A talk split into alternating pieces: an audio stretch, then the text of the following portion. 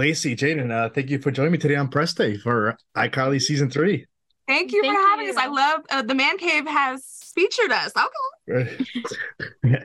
uh, we have the first two episodes dropping uh, June 1st on Paramount Plus. Uh, I had the opportunity to watch the first two episodes. The show picks right up. The season picks right up with the humor, the comedy, the the storyline. Uh, what are you hoping for when the viewers tune in for the first time for season three? What are you hoping to get out of it? I hope that they feel like we care about them because I hope they can feel the love because we really do keep like create the show with the fans in mind. So I think that there's going to be so many payoffs this season. And then, you know, there might be some things that frustrate you, but hopefully they have a good time. Yeah, definitely. I feel like I hope they find nostalgia and comfort in this upcoming season. I mean, you two have wonderful characters in this show. Uh, how would how would you describe now their journey from season one now going into season three? Man, uh, Millicent has grown a lot. I feel like in the in the beginning season, season one, she was kind of more closed off and she she didn't like anybody. Everybody was off limits. She didn't like anyone. But now in season three, I feel like she started warming up to people and opening up. And I, I'm really hoping that people um admire that. How about Harper?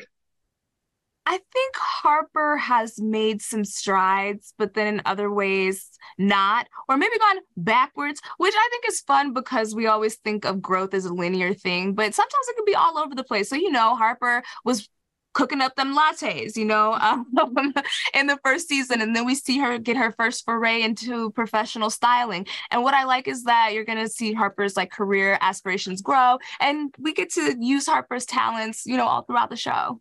Yeah. For this new season, did you have the opportunity to work with the creators also to like add more things for your characters? Um, I would say that it's always pretty collaborative. Um, the writers that we have are amazing. They're super hilarious. They really care about these characters.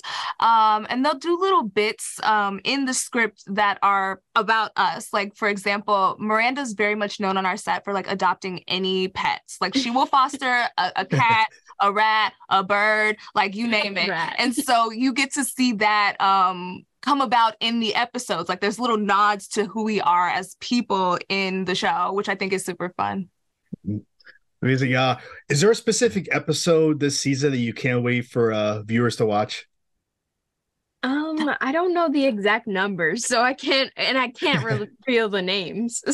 So, um, I think probably the tenth episode is the one that I'm I'm kind of excited for people to see. Yeah, I know that feels like a scam. We're like, we can't wait for you to see the last episode, so make sure you tune in. So all no, but the the last episode is so fun and so different from anything we've ever done, and I think it's going to be really exciting for people.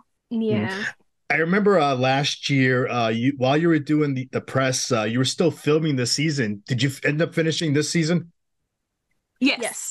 it's- yeah, definitely. I'm like, okay, I gotta get back to set. Hold on. Like, yeah, no, we completely wrapped. It's in the can, and I'm excited for people to see it. Yeah. Amazing. Uh, June 1st, right around the corner. Two Yes. first two episodes drop. I want to thank you for giving me from us today. This was great. Yes, Yeah. thank you for talking to me. Thank me. you. Thank you. Have a great day, everybody.